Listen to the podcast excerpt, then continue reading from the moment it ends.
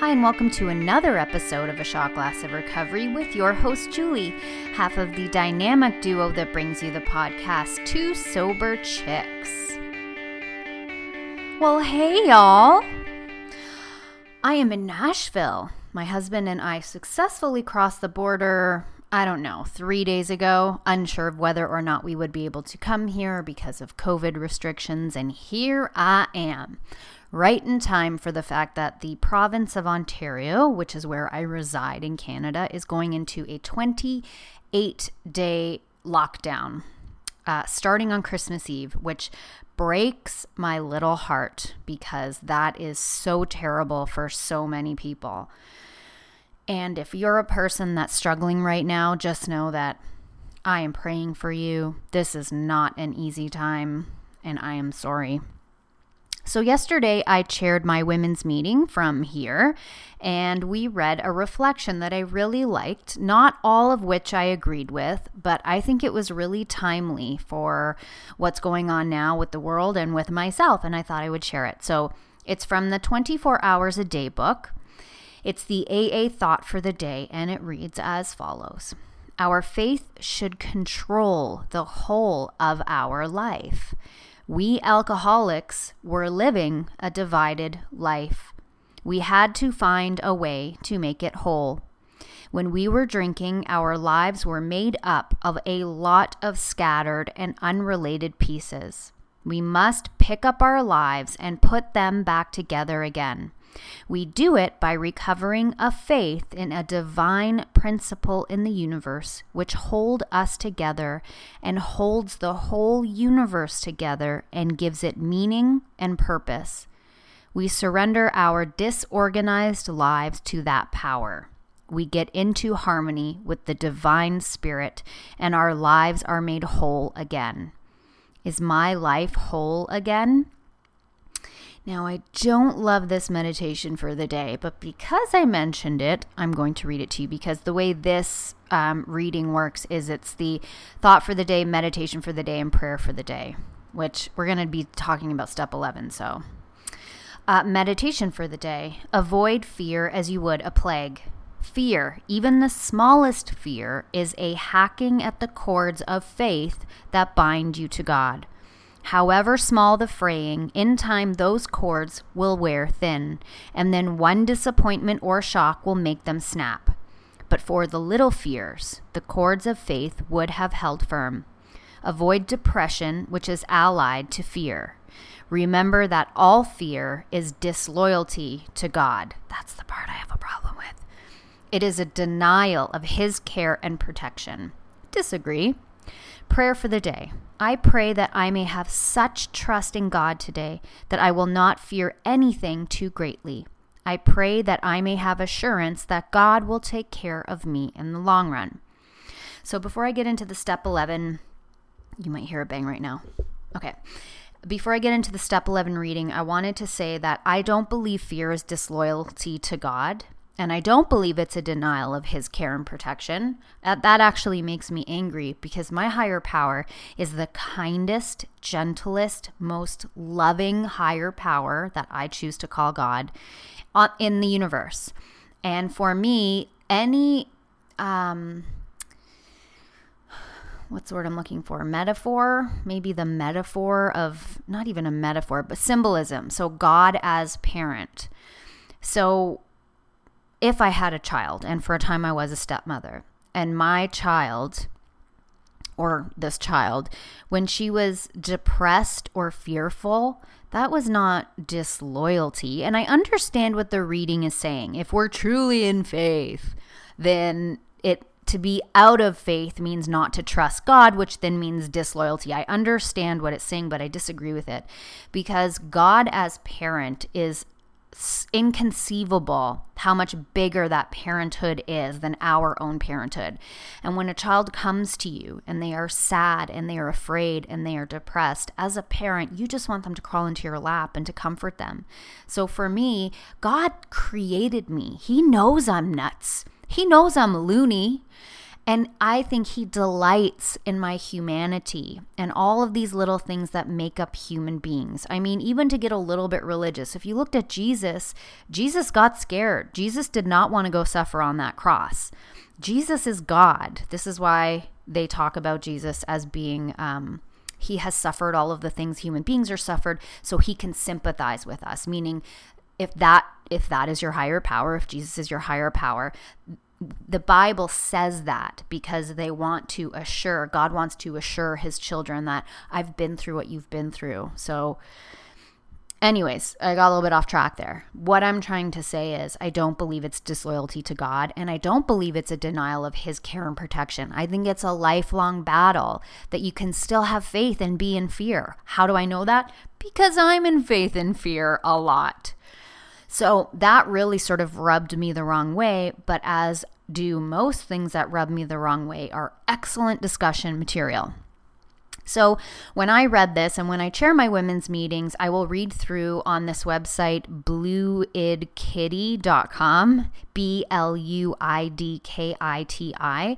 It's a collection of all of the daily reflections, recovery readings, uh, or a very comprehensive list of them. So I'll go through them on the day that I'm chairing the meeting, and then I let whatever resonates with, with me point to the big book or the 12 and 12 in some way. And so for me, this couldn't have been more appropriate to step 11. And I'm not going to read all of step 11, but I'm going to read some of the stuff that some of the women in the group found really helpful, uh, stuff that I underlined because I'm one of those girls. And one of the ones that a few of us really loved was this one. And it's talking about meditation, that part of step 11. This much could be a fragment. Wait. Oh, it's talking about the St. Francis, the prayer of St. Francis, um, which I will read. Lord, make me a channel of thy peace, that where there is hatred, I may bring love, that where there is wrong, I may bring the spirit of forgiveness, that where there is discord, I may bring harmony, that where there is error, I may bring truth, that where there is doubt, I may bring faith, that where there is despair, I may bring hope, that where there are shadows, I may bring light, that where there is sadness, I may bring joy. Lord, grant that I may seek rather than to comfort, that I may seek rather to comfort than to be comforted, to understand than to be understood, to love than to be loved, for it is by self forgetting that one finds. It is by forgiving that one is forgiven. It is by dying that one awakens to eternal life. Amen. Prayer of St. Francis is also known as the Step 11 prayer. And now that I gave you the background, I can read this.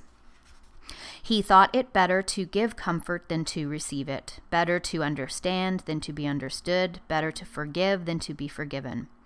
This much could be a fragment of what is called meditation, perhaps our very first attempt at a mood, a flyer into the realm of spirit, if you like. It ought to be followed by a good look at where we stand now and a further look at what might happen in our lives were we able to move closer to the ideal we have been trying to glimpse. Meditation is something which can always be further developed. It has no boundaries, either of width or height. Aided by such instruction and example as we can find, it is essentially an individual adventure, something which each one of us works out in his own way. But its object is always the same to improve our conscious contact with God, with His grace, wisdom, and love. And let's always remember that meditation is in reality intensely practical. One of its first fruits is emotional balance. With it, we can broaden and deepen the channel between ourselves and God as we understand Him. So, why that resonated with some of us was first of all, emotional balance means being in alignment with God because to God is love and peace and joy and balance. And so to be in alignment with those qualities, with those divine qualities, we find emotional balance. And so I told a little bit of a story about how my husband is like just a Zen dude. And he has a very serious spiritual practice. He wakes up in the morning, he does yoga and meditation, he does a gratitude journal, he exercises. Like when he doesn't do that, he is emotionally unbalanced the rest of the day. He gets frustrated easily. Um, he's just not at he, he's not at peace. So he needs to start his day with those things which a lot of people in recovery he is not a person in recovery but a lot of people in recovery also have that same practice. I do not and so when we got here, um, I'm coming out of a season of burnout and fatigue, and I finished school and work for the end of the year. I'm off for the next three or four weeks. Uh, he had me, he thought it would be helpful to have me sit on the floor back to back while we listen to um, Gregorian chants and breathe and meditate together. So he's like right in with it. He's breathing deep and I can feel his strong back and he's like relaxing and I'm freaking having an anxiety attack inside, which and I don't want to harsh his serenity. So I don't say anything and I endure this for the next 15 minutes, which seems like a lifetime. Actually, I think it was like 7 minutes and I was like, "What? That's all it was?" And the reason I was going to have an anxiety attack is because when I'm out of practice with my meditation and my meditation muscle is weak and flabby, I can't go into that kind of meditation. It's just like working out. When I first started meditating in recovery because of step 11, I had the same experience of having anxiety attacks in yoga classes or breathing meditations or whatever they were because I hadn't done it before. And I'm super solid in prayer and praise and worship with my higher power, but meditation is something I let slide all the damn time. So for me, going from zero to that little exercise my husband had us do is like me not going to the gym for a year and then trying to press 250 pounds. That's not going to work. That's going to hurt me. So, at the very beginning, when I started meditating, I needed three things in my meditation. One, it had to be very short, five minutes max. Two, it had to be a guided meditation. I had to tell, I had to hear somebody telling me to settle into my body, to breathe properly, to breathe from my belly up into my back, how long those breaths had to be, whether I had to visualize things. I also, in the background, had to have both nature sounds and classical music or some kind of meditation music because going into silence is not good for my anxiety or my emotions unless I've built up that muscle. So I could see yesterday, I think it was when we did that, how out of practice I am and how doing half of step 11 is not good because step 11 is about prayer and meditation. Now, what I underlined when it came to that is this Taken separately, talking about meditation and prayer, these practices can bring much relief and benefit. But when they are logically related and interwoven, the result is an unshakable foundation for life. That's why we have to do both prayers, asking, talking to God, meditation, stilling yourself, being in your body. That's my interpretation of um, meditation and prayer. It also says that meditation is our step out into the into the sun. And in the 12 and 12 on the chapter on step 11, it gives a little explanation of what meditation can look like. I want to see what else came up. I think that was all we discussed. Yeah, so we stopped at page 103. So I thought that would be hopefully some kind of a prescription for those of us that are feeling really off balance emotionally. Most of us have never lived in a time like this where we are our movements are controlled. Our anxiety and fear is high because we don't know what's coming next. We don't know what we're going to see in the news. We may be experiencing burnout or overstimulation from news sources. And what I can say is that I don't typically pay attention to the news. My husband does. He looks at all kinds of different news sources right, left, underground, above ground. He's got a really good picture of what's going on. So he knows when I need to know things. And you know what? When it comes to the news and stuff like that, I don't need to know 98% of what's on there. So for me, self protection, protecting my serenity, which is what we have to do in recovery, because once our serenity becomes unbalanced, our addiction is like, oh, yeah, sister, I know what make you feel better. So it's really important that we keep, as we just read, in emotional balance, in alignment with God or a higher power. So I would say, and I have said this to friends that love the news. Unless there's something I need to know, please don't talk to me about all of this other stuff that's going on. Because let's get real. Media loves to make money, channels need ratings, social media needs clicks we are not meant to have this much information, folks. I am sorry, but that is a huge belief I have. 95% of what we see on TV or social media is unnecessary and harmful to our emotional and mental well being. So I say take a break do a fast, do a social media fast, do a news fast, especially now. We're four days away from Christmas. Settle into family, settle into friends. If you don't have either of those, settle into yourself. Settle into a stuffed animal that you pretend is real. It's okay. You're not crazy. We are human beings. We need connection. We're not meant to be alone and you'll probably hear that on my laptop. By the way, I'm not with my usual in the closet studio, so some of this microphone and uh, other abilities are going to play, but that's okay. Uh, we are not meant to be alone. We are meant to be in connection. We are meant to be in community. And at times we won't have that, which is why it's really beautiful to have a strong connection with a higher power because whether or not you feel your higher power, your higher power is always there. And for me, I was single for a long time up until I got married. Having just a pillow with a name or a stuffed animal, you still secrete um, what's the feel good hormone? Oxytocin, I think. Or mm, I think it's oxytocin, but you still, your brain will still release that stuff if you hug something, whether it's a pillow or a stuffed animal or a human being or yourself, by the way.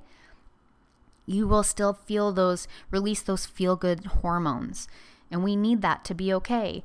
I learned how to pet my own hair while I was falling asleep. I learned how to hold my own hand. My therapist taught me the butterfly method, which is used um, in her therapy practice for children that can't sleep, children with insomnia, like just breaks my heart, where you place one hand right in the center of your chest with one of your palms, and you place your other palm on the uh, right on top of that hand. So your it's almost like if you're going to make a pigeon shadow, so where your thumbs are like pulling at each other, and you just tap light, lightly, right, left, right, left, right, left, right, left. That's a calming and a soothing technique. It comes from the practice of EMDR, eye movement desensitization reprogramming. Um, which engages left and right brain, which is a really great therapy technique to disentangle uh, phobias and fears because typically that happens when right and left brain are all mashed up in a knot and EMDR can help release that. It's used a lot in trauma therapy. But there's no dang reason you cannot not comfort yourself. Make yourself some tea, watch your favorite movie, talk to yourself. When I'm by myself and I'm stressed out, I will often say things like, It's okay, baby. What's wrong? Tell me what you need. And I just tune into that little girl that I will carry with inside of me for the rest of my life because we are just big grown up people with little people inside. I just minister to her and I love her and I comfort her. So, as alone as you feel, you can actually parent yourself, comfort yourself, nurture yourself, mother or father yourself. You can do it. And just know that I am with you. I am praying for you. And my prayer for all of us is a ending of the year that has peace. Because from peace is where healing comes from. And we all need some healing, y'all. So, happy four days before Christmas. I will speak with you before Christmas. And thanks for being with me today. Bye.